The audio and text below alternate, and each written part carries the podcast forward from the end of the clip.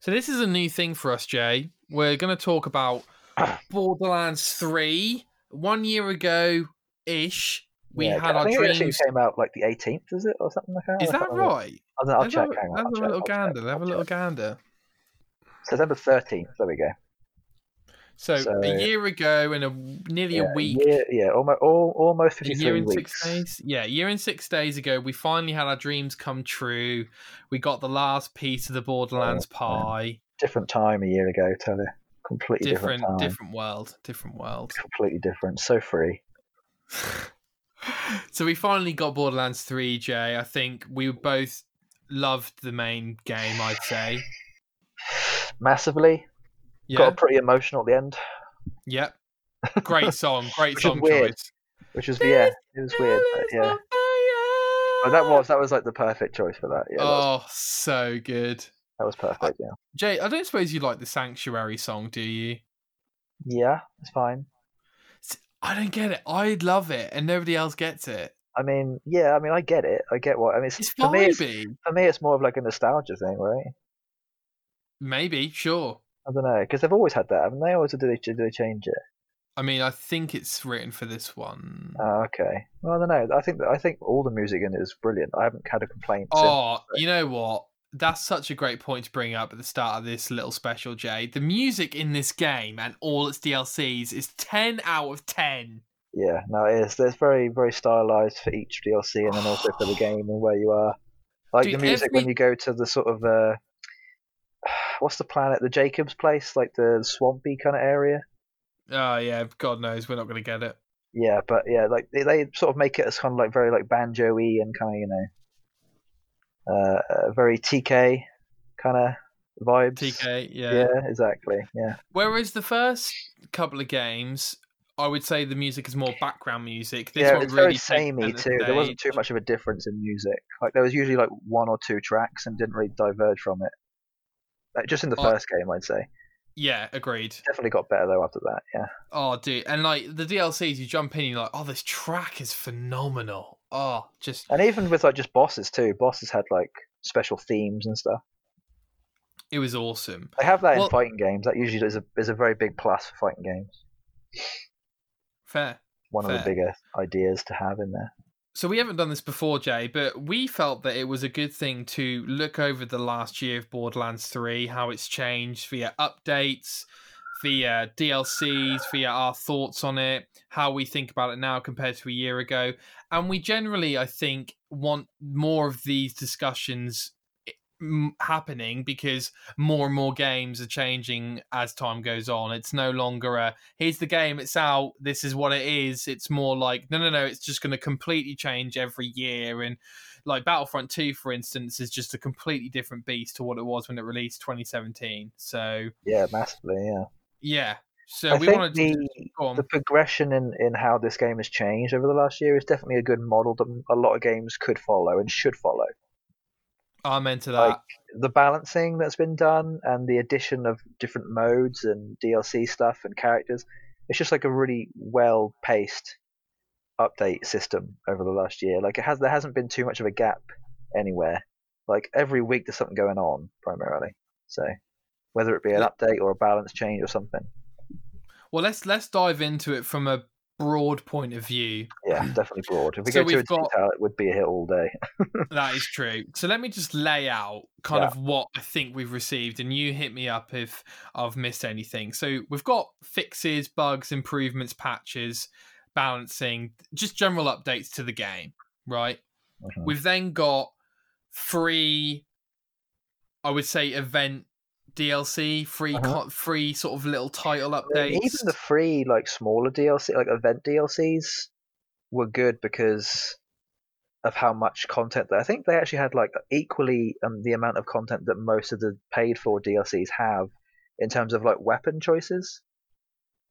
Maybe not of like, because they were usually just one mission long, these events, you know, like the Halloween one was like one long mission, and same with the cartel one. But in terms of like the amount of legendaries they let you have and weapon choices and stuff was equally as good. So I was happy about that. Fair. I wouldn't know, but I'm glad to hear. And then we have the paid DLCs. Yes. And like you say, Jay, I mean, what a way to support a game. You're just getting more and more of what you want. You're getting fixes, you're getting more DLC, you're getting free DLC. What is there to complain about? I think now that I've thought about it, I think the Love Guns and Tentacles DLC was probably the best one. Correct. Which is what I did say, but I think fine. The more I think about it, if I actually really think back, I think that one was definitely the most well put together one. I agree. I think primarily just with the amount of side quests and how filling they were. Side quests didn't feel short; they felt really substantial. Correct. I think that's what a lot of the other DLCs probably were missing. Is right, and we haven't side quests. I mean, this relates directly into the last DLC, which we wanted to cover on this little special, Jay. Uh-huh. The Psycho Krieg and that fantastic clusterfuck. Clustercluck. There we go. Yeah, I knew you were going to get it mixed. Oh, dude, the title is so good. Honestly, you can say it either way, and we know what you meant, so that's fine. Yeah, that's true. Because I think that had some of the worst Borderlands side quests ever. Yeah, I think that was probably on purpose, honestly.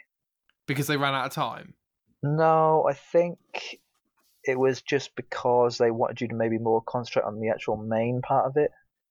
Yeah, sure. The side quests to me kind of felt more like a gimmick. They were deliberately small just to be they were kind of the game was kind of trolling you, in quotes. There was one side quest where you literally had to make people who were on fire cold and then back on fire again. And I was like, yeah, they can tell that's a troll side quest. They did that as that was Borderlands 3 humor funny, which is what I actually loved about that in particular. Those kind of side quests, I'd like if they had 2 or 3 of those every DLC.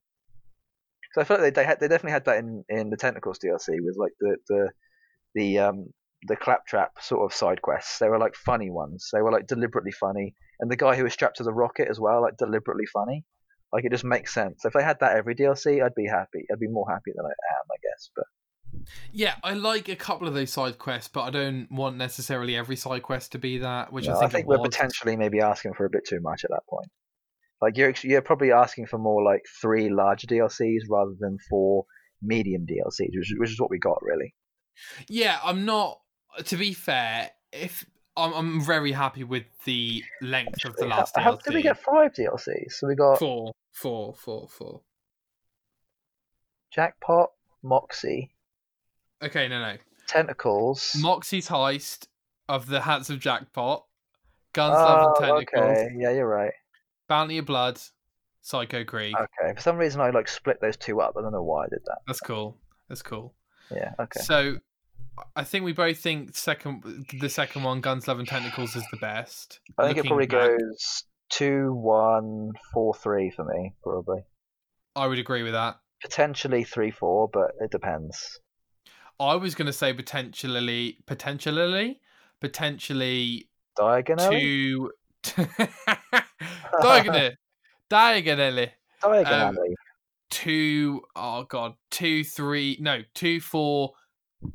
1, 3. Okay. I actually thought the first one was probably the meatiest one. The first one was definitely the longest one. The first one takes forever to finish. Are you crazy? Guns, Love and Tentacles takes forever. No, that was probably my second. Actually, that was the third quickest one. Second slowest. So I guess it still took time. It was so quick. You confused me now. So oh my god! It was long, but it wasn't that long in comparison to the first one. Okay. The first one took me 6 or 7 hours. It took me forever, maybe longer, maybe 8 or 10. Yeah, no, it was about 6 or 7 hours. But Guns, Love, and Tentacles was at least 8 for everything, I'd say. Yeah. Okay. Fine. There was a lot of backtracking for me because of a glitch achievement ish, but that's fine. Sure. I reflecting on all these DLCs now, Jay, a year later, and the game in general. It's weird how we've gone for the DLCs first. They're the main thing, aren't they? They're the thing that comes to mind first. Yeah, they're the most recent kind of... I've spoken about this a lot, Jay, and I mean a lot. Sure. But I still love bringing up the fact that we've digested this similar to a TV show. You know, we've waited a week... brackets 3 months for each DLC, and we've consumed it as it's come, instead of just doing binging the Odyssey thing and just binging everything. And I like that because it gives it its own identity, room to breathe. You can really think about each DLC. You can separate it in your mind. Yeah. What do you think? No, I agree. I'm actually curious how I would have felt about the DLC had I played it, had I binged it instead. Sure. I think the DLC is good enough for it to be its. If you played 1 through 4 DLC, it'd be the equivalent of a whole game again, wouldn't it? Like it'd be the equivalent of the whole of the main campaign. It'd be meaty, wouldn't it? It'd be somewhere between 8, 16, 30, somewhere between 32 and like 50 hours. No way. Depending on how much of it you did. If you did everything meticulously, it'd take you a long time, I think. I think it would take you between 15 and 20 hours, to be fair. What, for all 4? Yeah, like, let's say with not doing everything. Yeah, not doing everything, probably somewhere between 15 and 20. Maybe doing everything, maybe like 35 to 40 then. Yeah, fine. We'll go with that. That is long, isn't it? That is a long time. It's a whole game. That's the same amount of time I spent on Death Stranding. So did you find the DLCs meaty, Jay? As someone who plays a lot of DLCs? The first 2 were meaty, the second 2 were not so much meaty. Do you think that was to do with the scheduling and things like COVID? Yeah, probably. More than likely. They probably just couldn't get enough done. Either that or they maybe had that scheduled in the first place. Maybe they just wanted to like spend more time on the first 2 and less time on the second 2. Were you annoyed about that? The lack of length in the second 2? Not necessarily. To me, I definitely think that the DLCs on previous games were better than all these combined, but that's just nostalgia, I guess. Oh, really? Yeah, no, I think a couple of these are really special. I'd say the most special one is probably Tentacles. Yeah.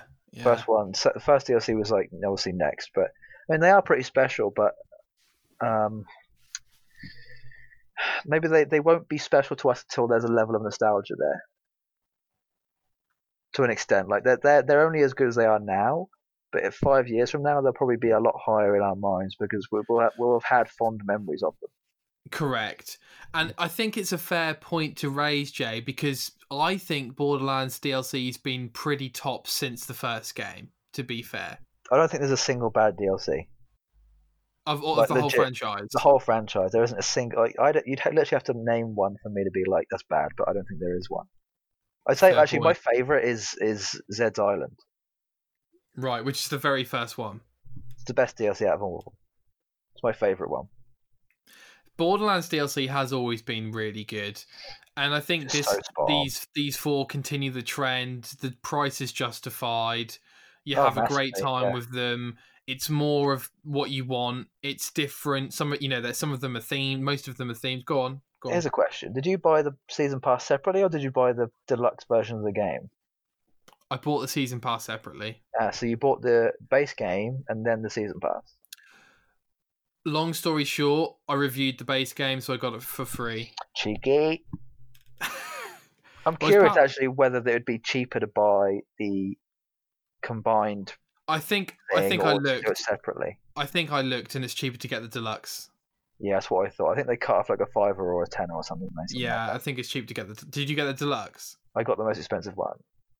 Jesus. Whatever one that was, like £90 or whatever it was. But you got the one with the butt stallion pack. No, I don't even know. Well, technically the second expensive because the most expensive one was like that whole bloody crate. Oh, right, sure. That was like £300 or something ridiculous, but yeah.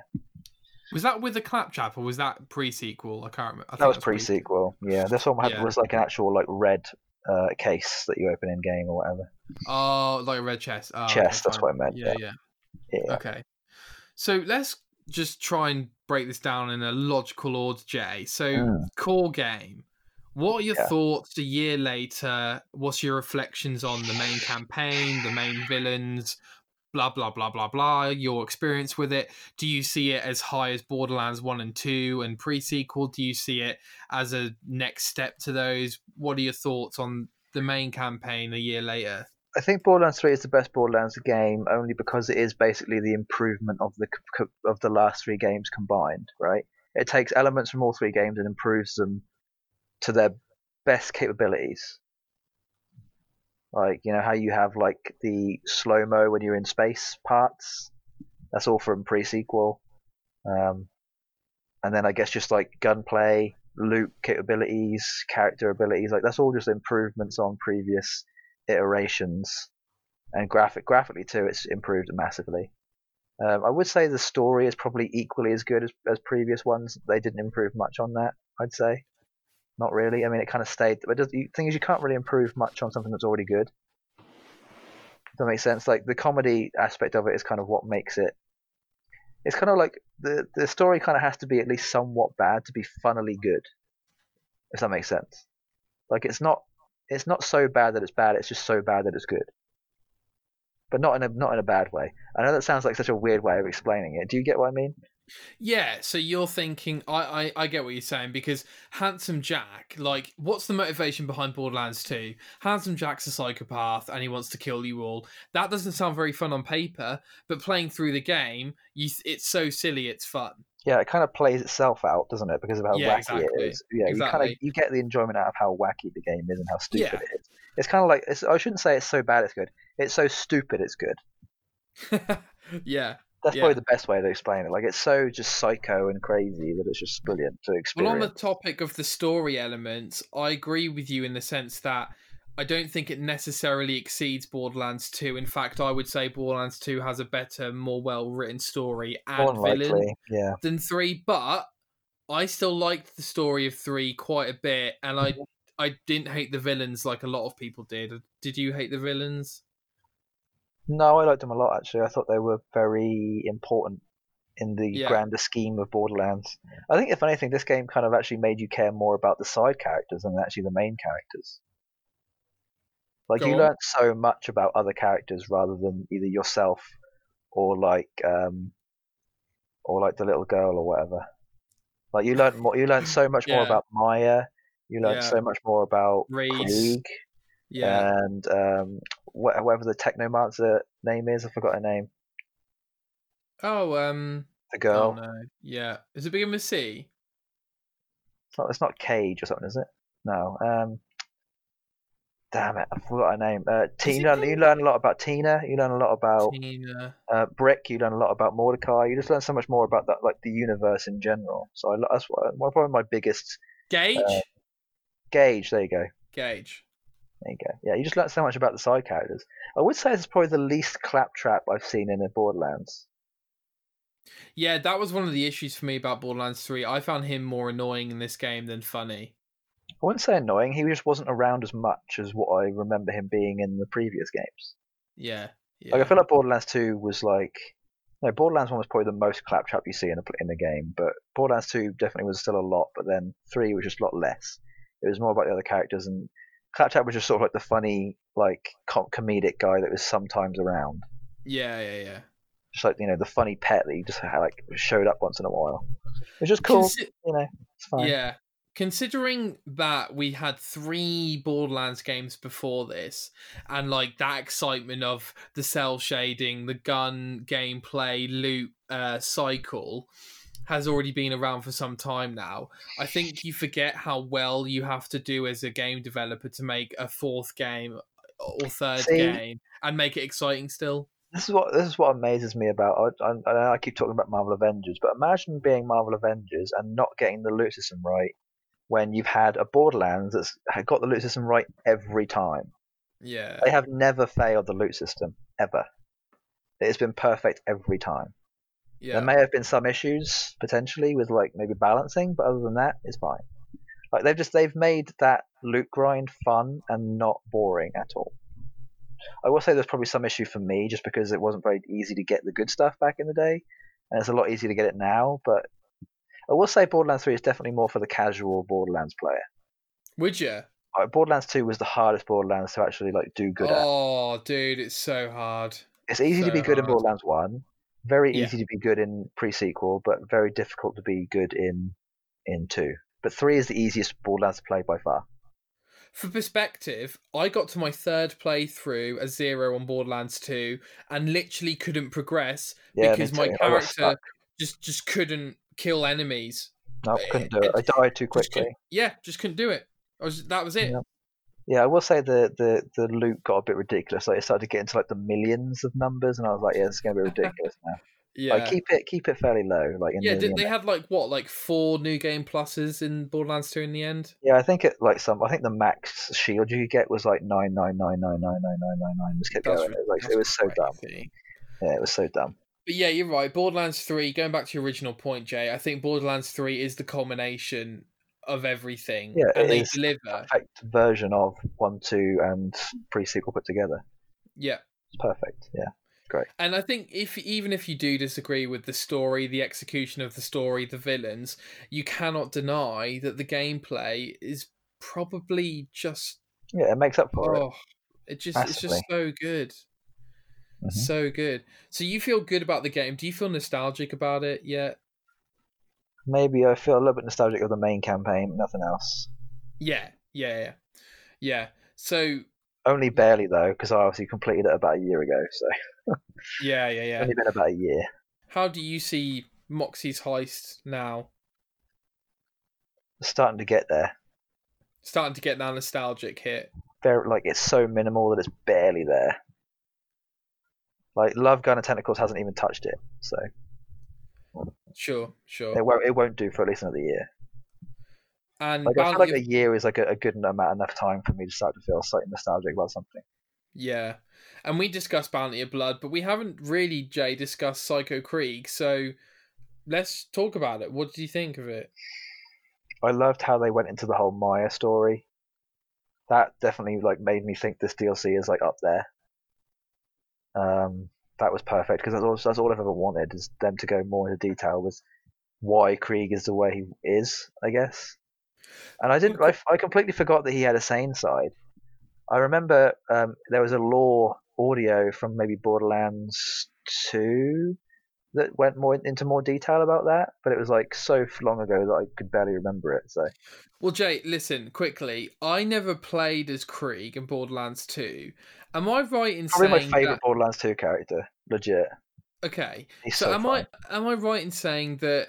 He, like a bit like Avengers, like he just came as an additional character you can start a campaign as. Like, yeah, play through the game. He was the last DLC character that came out of Borderlands 2, yeah. And when you pick him, I don't suppose you start differently. Like, it's still the same campaign, right? Yep, still the same. Right, okay. He's actually the hardest character to actually play with because he dies very. He's a glass cannon, a lot of damage, he dies very easily. And you're saying that him and Gage was so popular as just updated Vault Hunter characters that the fans wanted them included in these DLCs just from the dialogue they heard from the game of playing as them. Yeah, so funnily enough, those two characters are actually more popular than the actual some of the other Borderlands 2 characters. So, yes. So much so they didn't actually include them in any of the more recent games. Which is a bit harsh, I thought, but... Yeah, so the ones they didn't include were Salvador. Yeah. And Axton. No, Axton was in it a little bit. It was just Salvador. The only time we've ever seen Salvador is in Borderlands 2 and nowhere else. Every other character has made it into Borderlands 3. And the only character who hasn't is... is Salvador, yeah. Every other character has. Actually, that's a lie. Obviously, Athena, Wilhelm, Nisha, and Claptrap has. Jack has. Aurelia has as well. So, yeah, apart from Athena, Wilhelm, Nisha, and Salvador, every other character's been in it. Yeah, that's insane. It does kind of surprise me, actually. So they included these characters. So I didn't know anything about Krieg into this is DLC. So fun, my God. Did he... Like you say, did he have a sane side when you play as him? Yeah, no, when you play as him, no, but there is some like deep lore that if you find hidden away, I'm pretty sure there was one at least that spoke about it. Right, okay. They also spoke about Dr. Benedict as well, about that whole past of him becoming psycho and stuff. I was going to say, because I knew that it was going to do that, but I didn't know if the fans wanted to know how his backstory. I didn't know if that was what fans wanted. I don't know about a lot, but me specifically, yeah. I was like, Krieg seems to me like the most interesting. Krieg is probably one of my favourite characters. Definitely top 3. What makes him so interesting? I like melee characters. Okay. He's kind of a melee character. Like, a lot of his class stuff revolves around him being able to throw his axe, or at least melee with his axe. So I like Zero, I like Krieg, because they're both melee characters. They're just more for, like, to me, the idea of bringing a knife to a gunfight is just funny to me, so I've always loved that. Didn't you find his saying one a bit too James Bond posh? Didn't you? Well, no, that's what I liked about him, is that someone so put together could be changed, could be flipped in something so crazy. It just seemed to me so outlandish, but for the good reasons rather than the bad, I guess. Yeah. I mean, so he was a Crimson Raider. Like, the fact that he was involved with that is insane. I love that. So what did you think about the DLC? No, I really loved it. I thought it was perfect in terms of like visual stuff. It was definitely probably one of the most visually appealing ones we've had alongside Guns and Tentacles, definitely. Like, Guns and Tentacles and this Krieg one are probably my two favourites in terms of how they look and also how the story turns out as well. Like, the story and the visuals are like the best bits about it, Yeah, I think the story's delivered well, and I remember when you first get into that first world, I was like, oh, this is cool. You know, with the... Well, actually, I suppose, can you pick... No, it goes in chronological order. Yeah, you know the correct. First bit I'm talking about? Yeah, do you mean... Is it the meaty kind of stuff? Yeah, all the eyeballs. Did you, like, realise all the eyeballs follow you? Yeah, I did, yeah. Yeah, that creeped me out, like, oh my god. Yeah, that's cool. That's really cool. I like that a lot. I was then thinking about the technical aspect, and I wondered whether every eye in the level is following you at all times, or whether I checked. I did this thing where there's a skull like really high up with two eyeballs in it, and when you look up at it and you move, you can still see the eyeballs move. So even when you're looking away, they technically still follow you. Wow. Yeah, it's creepy as well. So creepy. Yeah, that was weird. I kind of want them to go more gruesome with it, even though it was like pretty gruesome. I wanted them to go even more gruesome. The train was cool. The train boss itself was cool, but the lead up to it was a bit not as much. It was just like a load of train tracks. I liked it. It was okay. I feel like they could have gone a bit more dreamy with it. See, I didn't really like the boss fight. Yeah, the boss fight was fine. I mean, I was on, I killed him within seconds anyway, so it didn't really matter. Sure. But yeah, no, it's fine. Mate, I've got to get your opinion on this boss fight, the final boss fight, because I was on Mayhem 1 and it took me like 35 minutes. I was on Mayhem 10 and it took me 10. You're on Mayhem 10? Yeah, I did it in about probably like between 8 and 9 minutes, maybe. I need to change my build. Are you grinding for the best weapons in the game? Not at the minute. I've kind of like gone off that a little bit. Oh, you must have way better weapons than me. I have every single legendary weapon in the game, apart from the most recent DLC. You're saying you're that powerful that as Mayhem 10, you're still just demolishing everyone. Yeah, so on Mayhem 10... it should take anywhere from 2 to 4 pulls of a trigger to kill one enemy. But that only includes like smaller enemies. So larger enemies take anywhere from 5 shots and above, I'd say, and that includes bosses. But I can kill most bosses in 3 to 5 shots, depending on the weapon. But that's only because I've sort of like cheated the system to an extent. Like my build worked in such a way that it kind of like works off of things that haven't been fixed. Right, I understand. Which I think they've actually fixed most of that now, so I don't know if that even applies to my character anymore.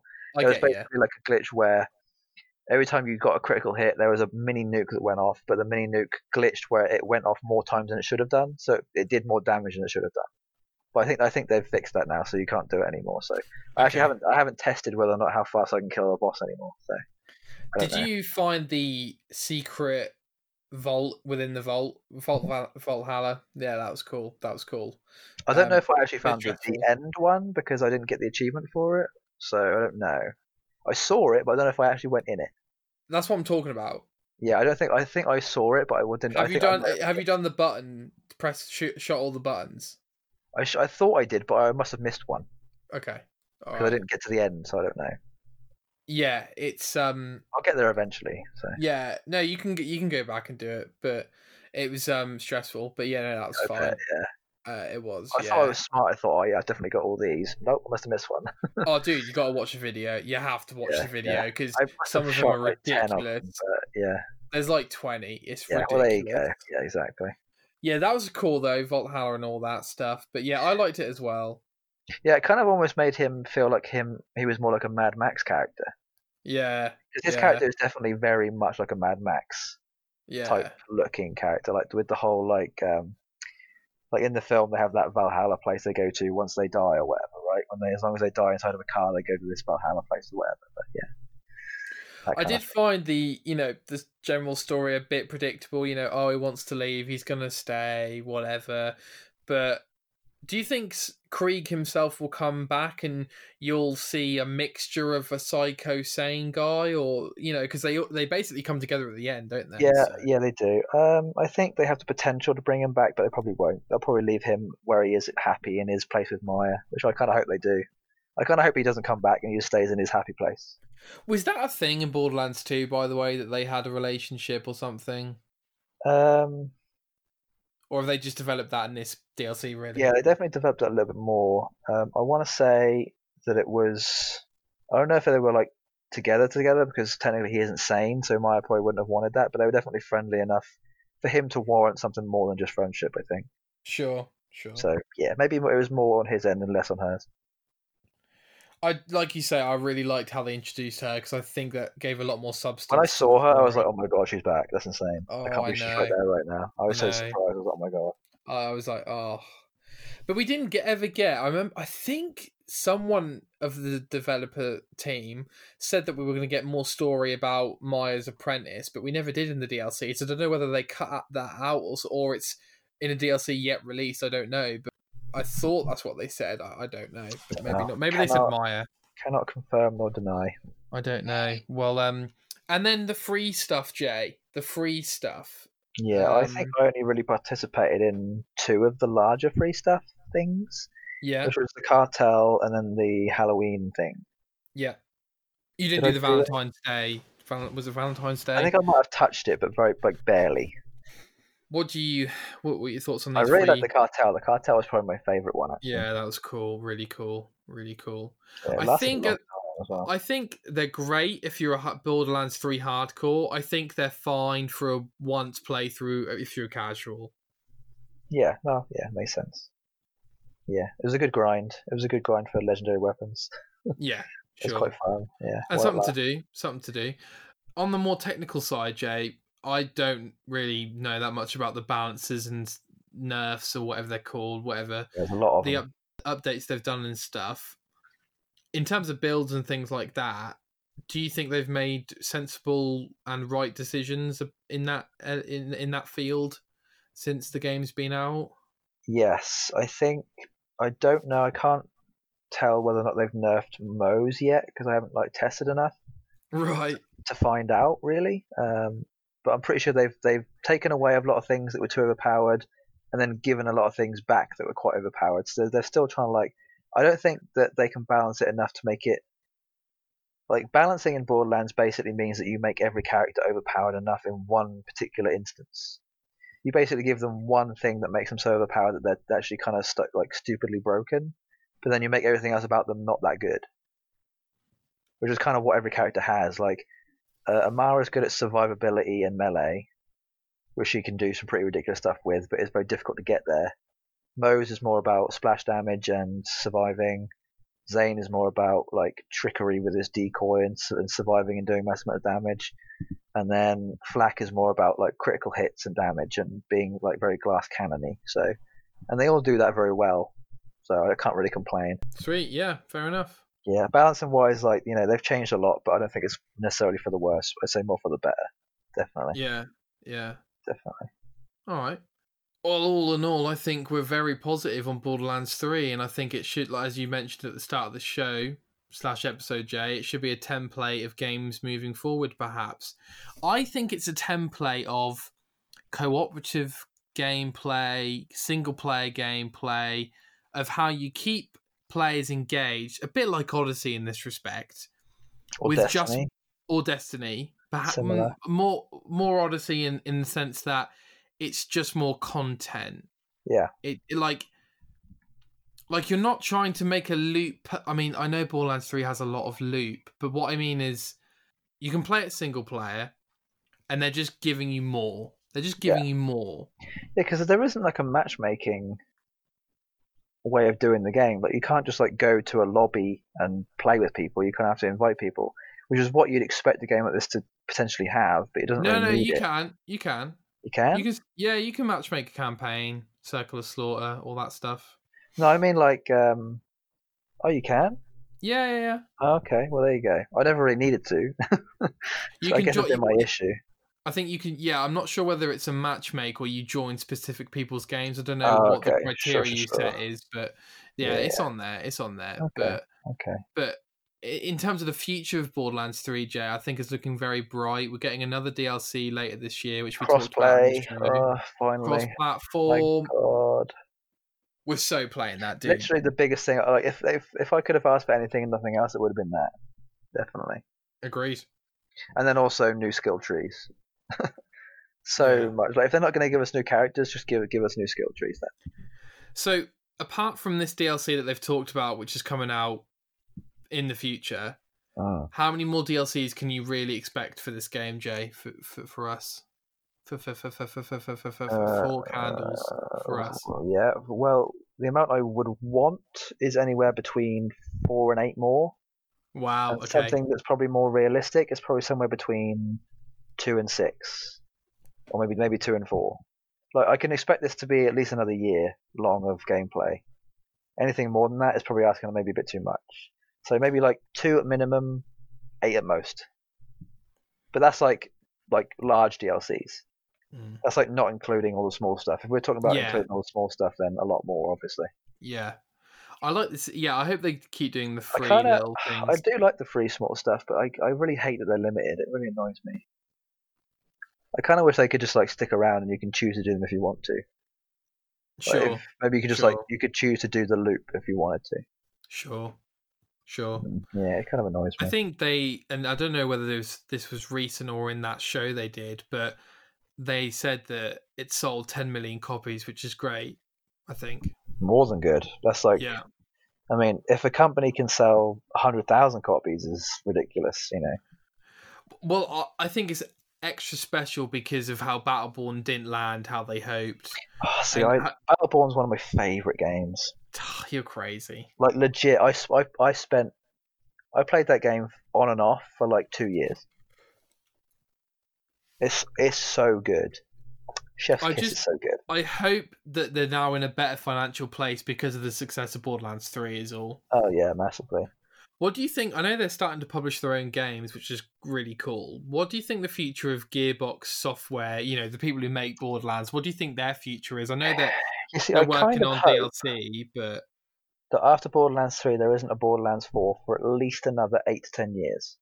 Yeah, me too. I kind of want them to do their own, like a new thing, but maybe either set in the Borderlands universe or just with the same graphics, maybe. Just like its own thing. Like a separate game that's like Borderlands but isn't Borderlands, or maybe they just make a new game that isn't shell-shaded.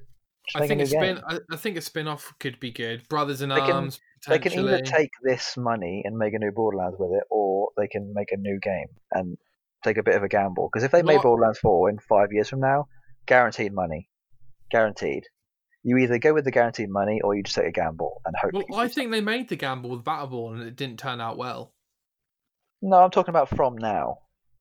No, I know, but they got money from Borderlands 2, hugely successful, and they did the risk of making Battleborn not Borderlands 3, and I don't think it paid out, so I'm not sure whether they would do that again. I mean, they definitely made their money back with Battleborn. Do you think? I hope so. I can almost guarantee it, yeah. Like, that game was definitely played enough. Right, okay. I just don't think they made enough money of a profit for it to be... to be good enough to be able to make something else after the fact. Like the thing with Battleborn is probably it's one of the like if I had made a game and it made its money back and then a tiny bit more, I would have been happy. As long as I loved making the game enough, I probably would have been happy. Yeah. But if you're expecting to make a game but that makes its money back and then doubles it, you know, you need to go with more of a safe option. Yeah. With like a new Borderlands. So yeah, either make Borderlands 4 over the next 4 or 5 years. Or 7 years, or potentially don't bother with anything else, I guess. But if you can, I mean, they can definitely take a pinch of that money and make something good in between, something fun at least. You know, even if you make a game that only lasts a year, that's still like worth it to me. Yeah, 100%. But the fact that Battleborn was a thing, I think, is still worth it. It was definitely worth making it because, like, in the end, they've learned enough to know what they could use from that game in other things they make. That's true. They can improve on it. The only place to go is up with Battleborn. only go up. You can just take things from it and improve upon it, like they've done with Borderlands 2. Take it and improve upon it and put it in Borderlands 3. Same thing. It makes sense. Just improve on what you already know. Because the thing is, you don't know you can do it until you've done it. And now they know they can do Battleborn, so they can do an improvement on it in some instance. I think Borderlands 3 is such a high, dude. Like, it's it that really kind is. Of... I want to compare it to Endgame, but I don't think it's like a... It's just that thing... It's a bit like Return of the King, where it just meets what you want, what you need. Like, it's The Force Awakens, right? It's like, it's what you needed, it's what you wanted, and it just delivers, and then some. Force Awakens? Yeah, I think The Force Awakens at the time delivered what we wanted. Yeah, but then after the fact, kind of not so much. Let's ignore that bit. But what I mean is coming out the cinema. Started out well, but then diminished. What I mean is coming out the cinema. I think what all I'm trying to say is like it doesn't feed us that, you know, that fan servicey stuff that Force Awakens did. But all I'm trying to illustrate is that we got our finale of Borderlands, as it were. We got our fix. We got our... and it was great. It was so good, Jay. It was so. I look back on Borderlands 3 and all I think is positivity. Yeah, there's no negative for me. No. Zero, none of it. And I'm very glad about that. Very glad. I think they took their time. I think the marketing was pretty much great, apart from some of the stuff. I remember when they showed up the tech demo a couple of years after the last Borderlands game, and I was like, wow, this next one's going to be good.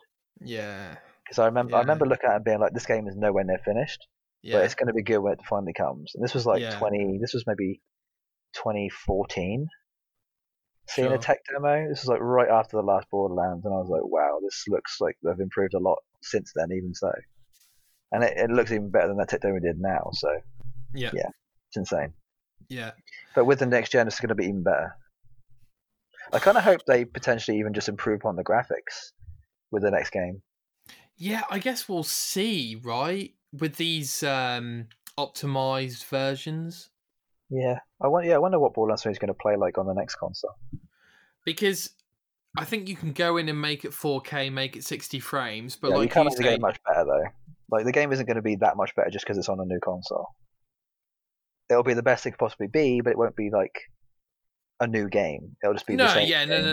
But I do wonder if they will make slight graphical changes. That will be interesting to see. I mean, maybe some slight details, maybe more prevalent. But the fact, if you walk up to a texture in Borderlands 3, the closer you get, the worse it looks, right? That's the whole point.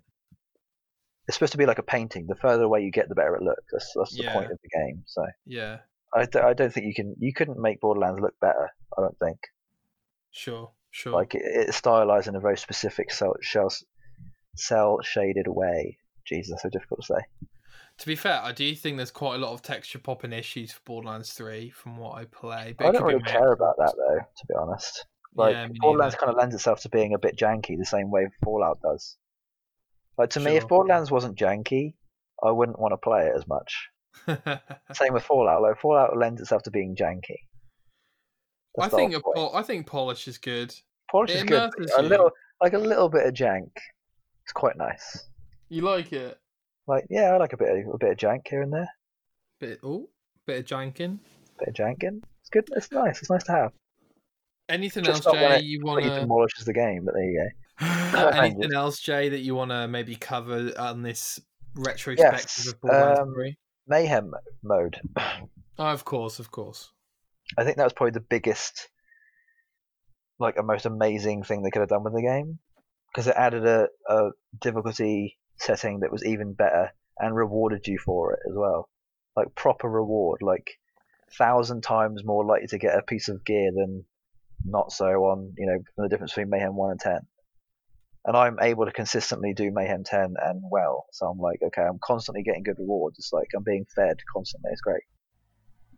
It's amazing. I literally couldn't ask for anything more. Borderlands 3 for me has hit its pinnacle. And I guess technically the only way it can go is down, but it can probably at least sustain where it's at for me. Like as long as it can ride this high, I'm fine. Like it's there. I mean, there probably is ways to improve this game. I just don't know what it is yet. you know, I couldn't tell you how to improve it, because for me, it's as good as it can ever get, really. That's such a great point. You look at it, and there were some improvements that they could have made, and they did make, and now you look at it and think, I pretty much have everything I want in this game. The only way this game can get better is if you can surprise me with what you show me next. Yeah, yeah. That's all you ever can really want from any game, is as long as you can surprise me with what's coming and it's not too obvious, cool. When I was growing up, Ratchet and Clank was always the template in terms of, here's how you do New Game Plus, right? Sure. And almost every game I played, I would want the game to have New Game Plus, because I just thought, well, I want to play you again with the same loadout. Let me go through the game again. And one of the absolute heartbreaks of that was Knights of the Old Republic 2, which didn't have a New Game Plus. And if it did, it would just make the game 10 times better, right? And now, like, a lot of single-player games have New Game Plus, which is great. But Borderlands 3 doubled down and evolutionized on that with Mayhem mode. And it just made it... We already had True Vault Hunter mode, and then we had more of that with the Mayhem. Yeah, exactly. We didn't get Mayhem 10 until later on. It was 1 through 4 initially. Yeah. And then it evolved twice. Yeah. Like, the fact that a mechanic can evolve and then evolve again, it was like playing Pokemon. Well, wasn't it 1 through 3, then 4, then 10? Yeah, exactly. So it literally evolved. It went from starter Pokemon to middle Pokemon to last evolution. Right. Well, literally. And the brilliant thing about Mayhem is that if True Vault Hunter mode is too hard or, like, not enjoyable in terms of a challenge point of view for people like me, you just go on Mayhem 1 and 2, and it's like the in-between of... Yeah, you know, it is genuine, like the scale of where your playability and love of the game is. Like, for me, my favourite was 4 for like forever, right. And then it evolved to 6 after a little while, and then I went straight to 10. It was just like, right, you know, I'm there already. Like, I don't need to be on 7, 8, and 9 because it doesn't really make much of a difference. Like, the difference between 6 and 10 really is such a good enough of a leap that I might as well just be at 10 and not bother with 9 because I'm not getting the same experience. So yeah. It worked perfectly. It was brilliant. I mean, we're getting 60 frames per second. It's coming to next gen. We're getting 4-player split screen. I mean, what more could you possibly want from this game? I mean, the only thing I want now is to be surprised. That's all I want. I want them the next DLC to be so surprising that it kind of is like, wow, I did not see that coming. Yeah, and for the record, I would want them to just work on the DLC and really allow it to be the best it can be, the same way, you know, we want all games to be. I wouldn't want them to feel like they need to rush it out. No. Even though they might feel that way, because Borderlands 3 probably is on a time limit in terms of other games coming out and stuff like that. But yeah, I mean, this next year for Borderlands 3 is going to be is going to decide a lot about the future. Because there's going to be a lot of games coming out in the next year that's going to really define the gaming, you know, decade, essentially. Like, 2021 is going to be the year of deciding what happens for the next 9 years, basically. Like, what money is made this year and next year is going to decide what happens in the next 10 years, you know. That is true. So that's going to be the defining... This is the thing that I feel like there's always, like, defining years during a decade of gaming. Like, for me, from 2010 to 2020... the defining years are probably like 2016 to 2018, maybe even 2019 if you really count some things. But everything before that wasn't really that important, not massively. Like, all the best games came out between 2016 and 2019. I think for this gen, but I think looking back, 2012 and 2013 had some incredible games. Oh yeah, I'm sure they did, but because they were so long ago, you don't really think about them as much as comparing them to the last 5 years. Yeah, I felt the second half of the decade feels more important when you're in it, but maybe isn't as much as important as when you're not in it. If that makes sense. Like, when you're not there, when you're in the first half, it seems extremely important, but when you're in the second half, the last half didn't really feel that important, and so on and so on. So 2020 to 2025 is going to feel more important than 2015 to 2020, when in reality it might not be. Just depending. We don't know yet because we haven't got there, so we'll see. I will say that 2017 to 2018 were just unbelievable years for gaming anyway. Ridiculously good. I mean, you could say 2020 was a massive one too. Like, every year's a good one, but 2013 to 2015 was pretty awful, honestly. I think 2013 was good. Yeah, Bioshock Infinite was a massive letdown for me. Like, I haven't played it, But for me, like the whole BioShock trilogy, I guess, was just like a massive disappointment to me. But looking back on it, I have zero love for it, really. Following from the first game. Same with Gears as well.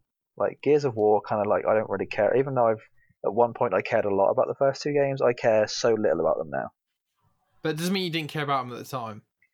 Yeah, but I think a game should be more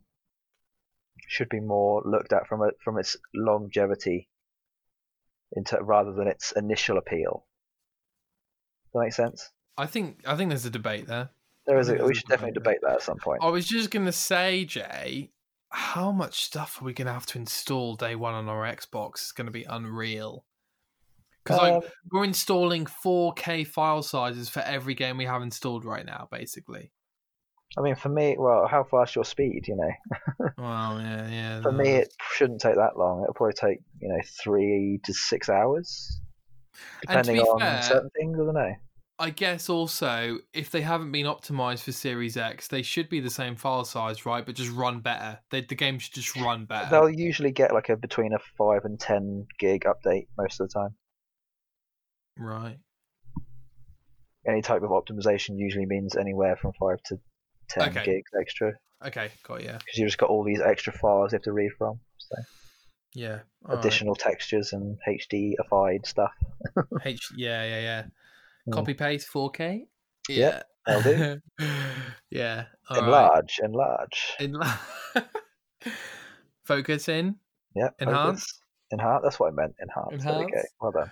All right, mate. Well, should we wrap up this very strange special we've just? Sure. Yes. I think we can both agree that Borderlands 3 is pretty legendary in its own right, and has only got, only going to go up. I guess it can go down, but very unlikely. We'll see. I don't want to jinx it, but there we go. If gamers think about this game with a sober mind, I think it'd be hard to detract from... It's that classic thing, isn't it, Jay? All the gamers are focusing on the negative. A lot of gamers are focusing on a lot of the negatives or the Twitch, what people are playing now, or the esports. But when you look at a game for a game's sake, it's hard to deny that Borderlands 3 is up there, really. That's another good debate there. The debate about whether or not a game is should be talked about more for its negativity side of stuff or the positive. If a game has more negatives than positives, most of the time the game is going to be talked about those negatives and vice versa. That makes sense? Like if a game has too much wrong with it, you're probably going to be all the headlines are going to be what's wrong with it, never what's right with it. Yeah. And then if a game's really, really good, it's going to be about everything that's good with it and there's nothing that's wrong about it. Well, I don't know about that. Most of the time. I would say... Last of Us 2 is a great example of that. Avengers is a great example because there's a lot wrong with it. So on and so on. No, any game that has some level of controversy or any level of negative marketing or the way it's perceived by people, it'll always... The things people are going to click on are going to be the negative things about that thing. Yeah. Very rarely the good things because they don't care about whether it's good or not. They care about what's so wrong with this. Yeah, people are just so intrigued about what's wrong with things rather than what's right about things. Yeah. They just want to be able to fix things, but they can't because all they do is read about it. Stuff like that. Just makes sense. Yeah. But Borderlands 3 is great. Look forward to playing it on the Series X. I think it's the last thing to. And look forward to playing cross-platform next year. Yeah, it'll be the PS5 for me if I ever get it. Yes, it will. Yeah.